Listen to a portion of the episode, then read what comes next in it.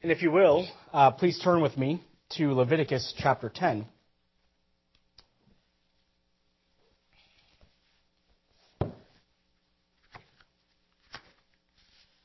Actually, let's turn to Leviticus chapter 9. Um, we'll read verses 22 through verse 3 of chapter 10. So, Leviticus chapter 9, verse 22 and Aaron lifted up his hand toward the people and blessed them, and came down from offering of the sin offering, and the burnt offering, and the peace offerings. And Moses and Aaron went into the tabernacle of the congregation, and came out and blessed the people. And the glory of the Lord appeared unto all the people. And there came a fire out from before the Lord and consumed upon the altar the burnt offering and the fat, which when all the people saw, they shouted and fell on their faces. And Nadab and Abihu, the sons of Aaron, took either one of them his censer, and put fire therein, and put incense thereon, and offered strange fire before the Lord, which he commanded them not. And there went out fire from the Lord and devoured them, and they died before the Lord. Then Moses said unto Aaron, This is it that the Lord spake, saying, I will be sanctified in them that come nigh me. And before all the people, I will be glorified. And Aaron held his peace. Amen. May God add his blessing to the reading of his holy word. Uh, we'll be continuing our series through worship this morning. But since it's been a while since I've been able to preach to you, I figured it'd be wise to maybe give a quick summary of where we've been up to this point. Uh, this is the third sermon that we are going through regarding worship. In our first sermon, we preached through Leviticus chapter 9. Um, and in that chapter, we read about the first formal public worship of God. This was the first worship service of the tabernacle. And we saw from that text a basic definition of worship. We said that it was making an approach unto God. This is what was going on in Leviticus chapter 9. God had given the Israelites a way to enter into his presence. He made a way for the tabernacle to become the tent of meeting. He made a way for sinful men and women like ourselves to come before Him and to commune with Him. As we just read, Moses and Aaron were able to come into the tabernacle, which they couldn't do before. And God's glory appeared unto all the people. And we said that this was made possible primarily through the sacrifices and through the priesthood. And we saw how these things point to the work of Jesus Christ on our behalf. The sacrifices point to Christ as the perfect sacrifice. Christ is the perfect substitute. He's the lamb that takes away the sins of the world. Christ stood in the place of sinners dying the death that they deserve so that they may stand justified before God when they come to Him in faith. And He's the perfect priest who offers the perfect sacrifice for our sins. And He stands before God, interceding as our representative before the Father. And we concluded with these three points that we'll continue to build upon today. Uh, first, we said, that true worship seeks communion with God. True worship seeks communion with God. That was the whole purpose of instituting this formal public worship. It was a means of cleansing and sanctifying the Israelites so that they could approach God. Remember, God is much too holy and we are much too sinful to casually walk into the presence of God. There needed to be some kind of setting apart, some kind of sanctification of the people for God to reveal himself to them. We saw also that true worship is by faith in Jesus Christ. We must come to God through this priest. We must appeal to his sacrifice. Because it's through Christ and Christ alone that we can truly be cleansed from our sins. And it's through Christ and Christ alone that we can truly have access to God. And lastly, we said that true worship obeys God's commands. Since we, by our sin, have broken fellowship with God, He sets the rules on how we can commune with Him again. Since we, by our sins, have separated ourselves from God, He sets the rules on how we can approach Him again. This is the point that we expanded upon in our second sermon on worship. We discussed in that sermon what we called the regulative principle of worship. We said we do not have the authority to choose for ourselves the way in which we can worship God. We do what God commands, and we must be careful not to add to or to take away from his instructions. We saw, as we just read, the sin of Nadab and Abihu. The reason they were consumed by fire is because they performed an act of worship that God had not commanded them to do. He never said they couldn't do it, but that didn't give them a right to do it. And so any act of worship not commanded by God is forbidden by Him. We do not get to invent for ourselves new worship practices. We only do what God commands. But it's not enough simply to do the right things in worship. In fact, it's, it's very possible to do all the right things with a heart that God will reject. As we'll see from our text this morning, worship isn't ultimately about performing religious duties. Yes, we, we must do them. Yes, they're important. But there's more to it than just what's on the outside. True worship demands a heart that sanctifies the Lord. We'll take as our text specifically these words from verse 3 of chapter 10. I will be sanctified in them that come nigh me. God says, if you're going to worship me, if you're going to come near to me, if you're going to approach me, I must be sanctified in your heart. There's a world of a difference between true biblical worship and the mere performance of religious duties. A lot of people think that if they come to church and they, they bow their head in the prayer and they sing the songs and they read the word and they listen to the preacher as he preaches, that they are therefore engaged in worship. But that's not fundamentally what worship is. Worship is a response of the heart in the presence of God. Yes, we worship in our singing. And we worship in our praying and in our reading and in our listening to the sermon. But if the Lord is not sanctified in your heart in these things, then it's not worship. If you don't respond to the presence of God with fear and reverence, then it's not worship.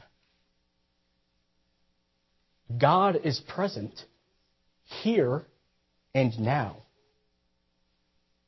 And so we'll ask the question this morning How should the special presence of God in worship influence the way in which we worship? How should the special presence of God in worship influence the way in which we worship. When you come to worship God, you're making an approach into his special presence. We can't take that lightly. This, this isn't something that we could just move on from. This is more than just a theological fact.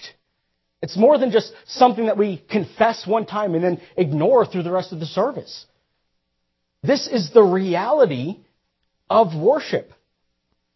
The triune God is present, and we are approaching him by an act of faith. And to understand this a little bit better, let's consider the, the presence of God. To say that God is present in our worship might not seem like such a big deal to you because, well, don't we confess and believe that God is omnipresent? Don't we believe that God is present everywhere? The children in our church know this. One of the questions that we are going through in the catechism asks, Where is God? And the answer is, God is everywhere. When David was meditating upon God, he wrote in Psalm 139, Where shall I go from thy spirit? Or where shall I flee from thy presence? If I ascend up into heaven, thou art there. If I make my bed in hell, behold, thou art there. This is called God's essential presence. God is present everywhere. He's omnipresent. And the essential presence of God is a comfort to the believer, but it's a terror to the unbeliever. Just think, if, if you've put your faith and trust in Christ, then you are at peace with God. And He promises to be with you, to sustain you, and to comfort you through any affliction, through any pain or suffering or persecution. No matter where you are or what you're going through, God is there and He is with you. This is why David writes in Psalm 23 Yea, though I walk through the valley of the shadow of death, I will fear no evil, for thou art with me. And God promises believers in Isaiah 43, which is actually uh, referenced in one of the songs we just sang. When thou pass through the waters, I will be with thee. And the rivers, they shall not overflow thee. When you walk through the fire, you shall not be burned, neither shall the flame kindle upon thee. God promises to be with you through every trial, through every circumstance. God is everywhere. And so He's always with you, no matter where you are. And while this is a comfort to believers. Think about how terrible this is for unbelievers. To know that God is your enemy. You are an enemy of God. And God is against you. And you can never hide from Him. To know that God sees all your sins and all your wicked lusts and all your vile pleasures. He knows your every thought. And He can see your, your hateful and your blasphemous heart. And He can, at any moment, send you to hell. God's presence should cause you to flee to Christ. You can't hide from the judgment of God. You could try to ignore it. You could try to pretend like it won't happen eventually. But you know the truth. And you know that you can't run from it. God is present everywhere. But does this mean that God is present in the same way in every place at all times? No. God tells us that He dwells in certain places, and He manifests Himself in different ways. Remember the problem that we were left with at the end of Exodus? The tabernacle was finally completed, but Moses was not able to enter into it because the glory of the Lord filled the tabernacle. God's glory was manifested differently within the tabernacle than it was outside of it. So we need to make a distinction. God is present everywhere, but he's not present in the same way in all places at all times. And so besides his essential presence, there have to be a couple other ways that we can understand how God is present. We won't have time to consider them all, but think about, for instance, God's covenantal presence.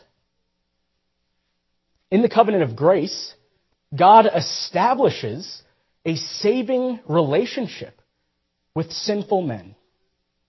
He says, if you come to me by faith, then you will be saved. And notice the conditional language there. If you come to me by faith, you will be saved. So just to be clear, just because people are elected by God unconditionally in eternity past doesn't mean that there are no conditions for coming into the covenant in time. That's important to bear in mind because you might have heard otherwise. Election is unconditional. There was nothing in the elect that prompted God to choose them and not others. But the covenant of grace is not unconditional. Salvation is not unconditional. Time and time again, you'll read in the Bible, What must I do to be saved? And the answer is always, Believe on the Lord Jesus Christ, and you will be saved. You must lay hold of Christ to be saved. And yes, it's a work of the Spirit. And yes, God is sovereign over all of it, but you are responsible for taking hold of Christ by faith.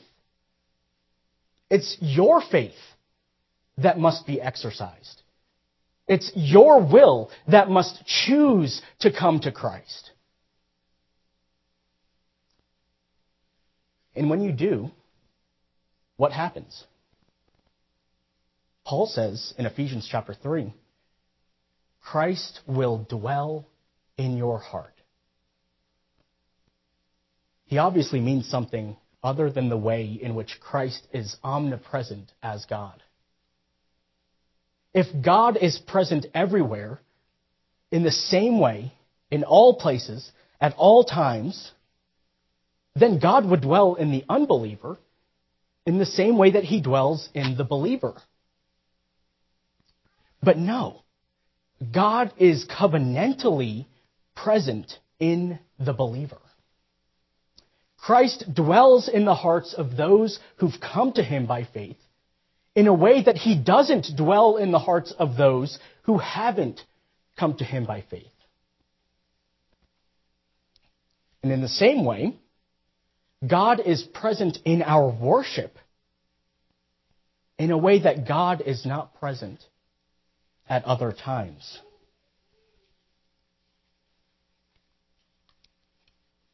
This is called his special presence.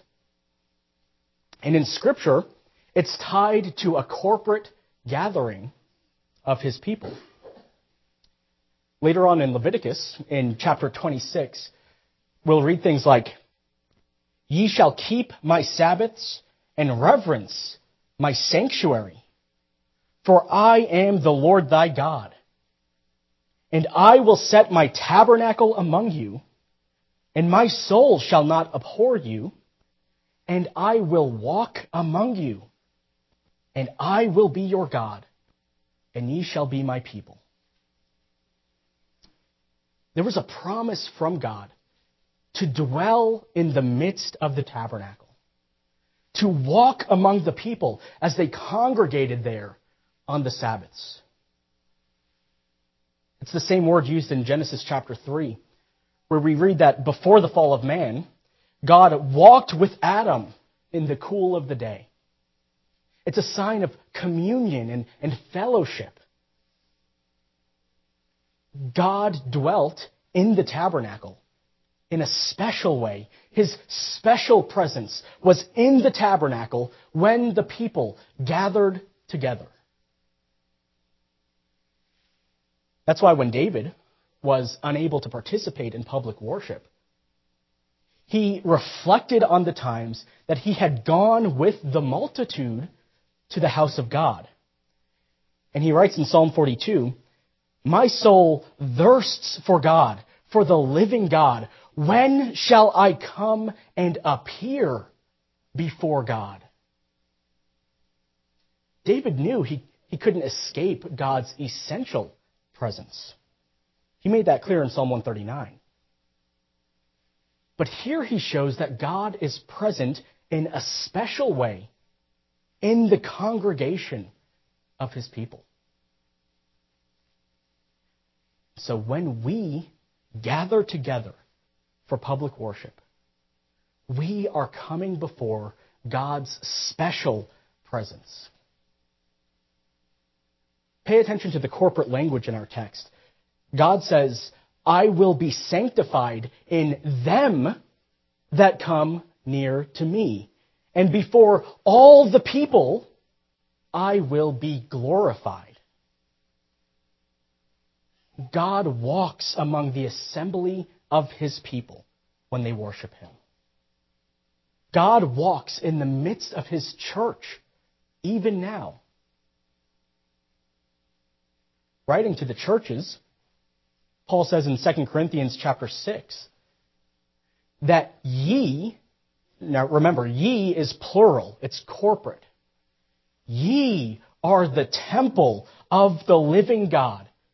As God hath said, I will dwell in them and walk in them, and I will be their God, and they shall be my people. That's the promise of Leviticus chapter 26 applied to the New Testament gathering of the church. So when we are gathered together for worship, God dwells in our midst in a special way, just like He did in the tabernacle. When we gather for worship, God is in our midst. He walks among us and we appear before Him.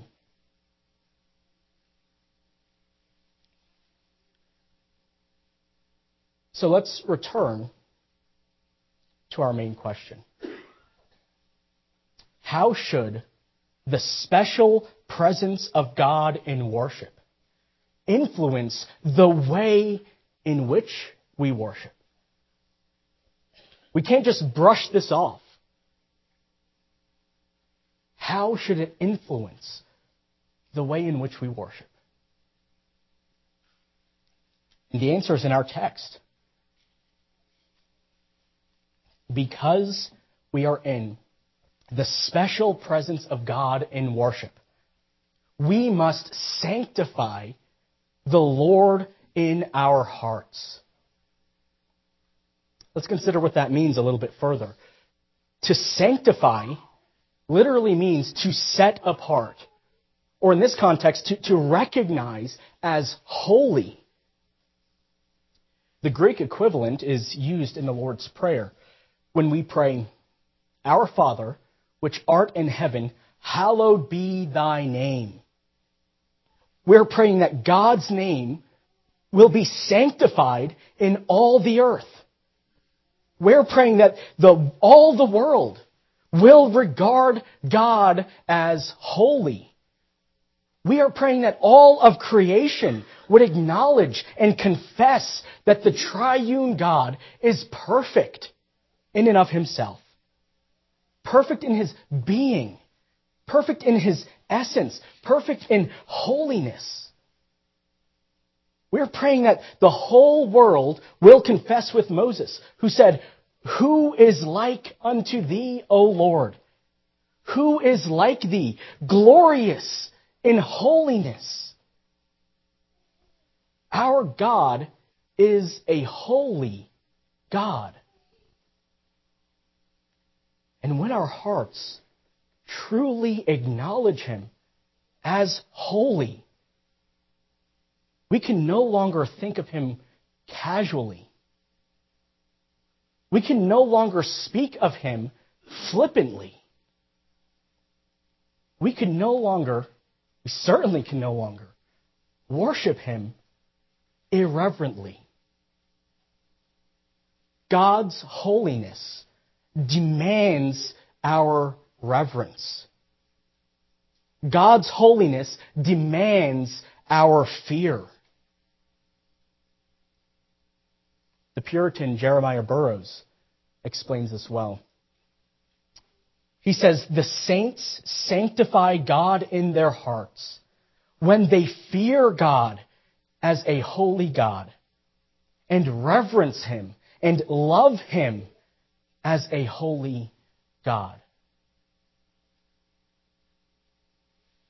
So, what does it mean to fear God? Well, there are two types of fear of God in the Bible. Uh, the first is traditionally called a slavish fear of God. It's compared to the fear that a slave would have towards his master. If a slave doesn't do what his master wants him to do, then there will be punishment. So the slave fears his master. It's a fear characterized by terror. The slave does not want to be punished, and so he's afraid of his master. This slavish fear is not the kind of fear that a Christian should have of God. This is the fear of God that ought to characterize the unregenerate. It's not always the case, but they ought to have this kind of fear. Not being united to Christ by faith, the unregenerate are under the wrath and curse of God. And therefore, they ought to fear. They ought to be terrified before God. This is like Adam in the garden after he had sinned, but before God extended grace to him. When Adam heard the voice of God in the garden, he tried to hide himself from the presence of God. And he explains to God a bit later, I heard thy voice in the garden and I was afraid. He knew he had sinned. He knew he had disobeyed God. And so he was afraid. And he hid himself from God. He was afraid of the consequences, of punishment. This kind of fear is the opposite of love. 1 John 4:18 says, there is no fear in love. But perfect love casteth out fear, because fear hath torment. So where there's a slavish fear, a fear of torment and punishment, there is no love. This is the fear of the unbeliever, not the fear of the Christian. But the Christian should have a fear of God. In fact, a Christian must have the fear of God. Not a slavish fear. It's what we call a filial fear. This kind of fear, instead of being opposed to love, is actually motivated by love. The more a Christian loves God, the more the Christian will fear God. Filial fear is the kind of fear that a child ought to have towards his parents.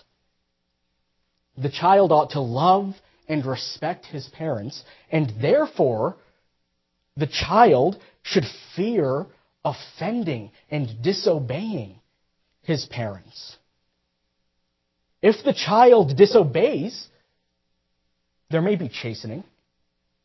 There may be some consequences. There may be discipline. But even this is out of love. There's a relationship of love between the child and the parent.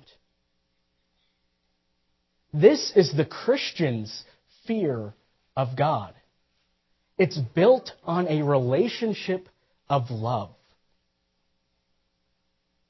The Christian doesn't fear God's everlasting punishment anymore. Why not? Because Jesus Christ bore the punishment that we deserve. He endured the wrath and curse of God in our place so that we may stand justified before God. And being justified by faith, we have peace with God. So now our fear of God is not a fear of torment and punishment, but a fear of dishonoring God. We don't want to offend God because we love and we honor and respect Him. And so we frame our lives around obeying God out of a fear of offending Him. John Murray says that the fear of God is the soul of godliness. The fear of God is the soul of godliness. Because we fear God, we endeavor to honor and please Him in all things. And so when we speak of God, or when we think of God, we speak and we think with reverence. Our conduct before God is characterized by a godly fear of Him. This is why believers throughout Scripture are described as people who fear God. For example, when, when God describes Job, he says, There is none like him in the earth, a perfect and upright man, one that fears God and shuns evil. And Nehemiah describes the servants of God as those who desire to fear his name. Do you have a desire to fear his name? Christians are characterized by the fear of God. And Christian worship is characterized by the fear of God. The man who comes into God's presence without fear is guilty of sin to come before God in worship, to pray to Him, to sing to Him, to read His Word without reverence and without fear, is to take the Lord's name in vain. The third commandment tells us, Thou shalt not take the name of the Lord thy God in vain. And the Heidelberg Catechism explains what this commandment requires of us. And it says that we use the holy name of God no otherwise than with fear and reverence, so that he may be rightly confessed and worshiped by us and be glorified in all our words and works. God's holiness demands our respect. God's holiness demands our reverence. God's holiness demands our fear.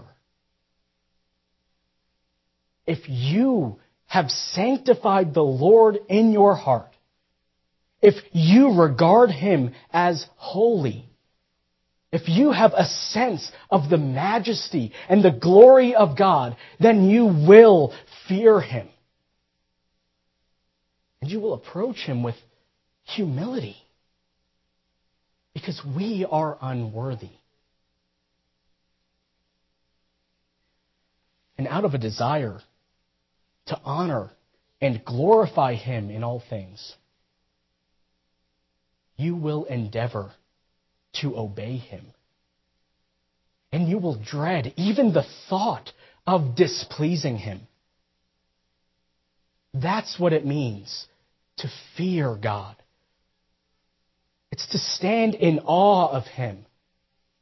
To see him as majestic and glorious and holy and perfect and worthy of all of your, your deepest honor and love and admiration and respect. God says, I will be sanctified in them that come nigh me. I will be regarded as holy. I will be regarded as majestic. I will be feared by them that come nigh me. Psalm 89 in verse 7 says that God is greatly to be feared in the assembly of the saints and to be had in reverence of all of those who are about him. The fear of God is essential to the worship of God. If we're not worshiping in the fear of God, then we're not worshiping at all.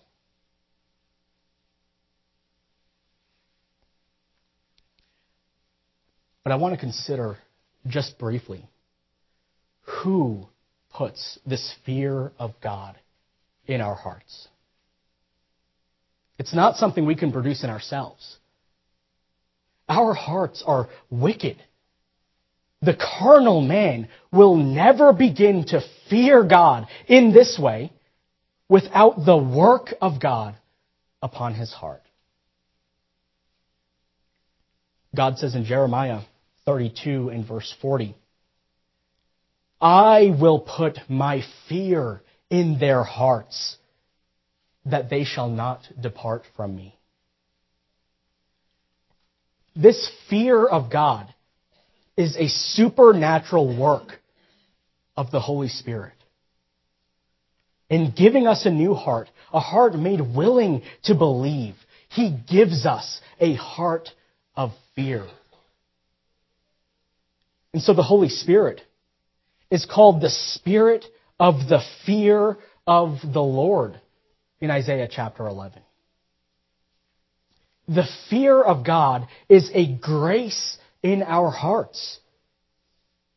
And so a lack of the fear of God in your life is evidence of a lack of God's saving work in your heart.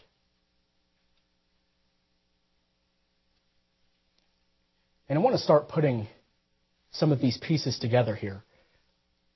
We've been saying that worship is making an approach unto God.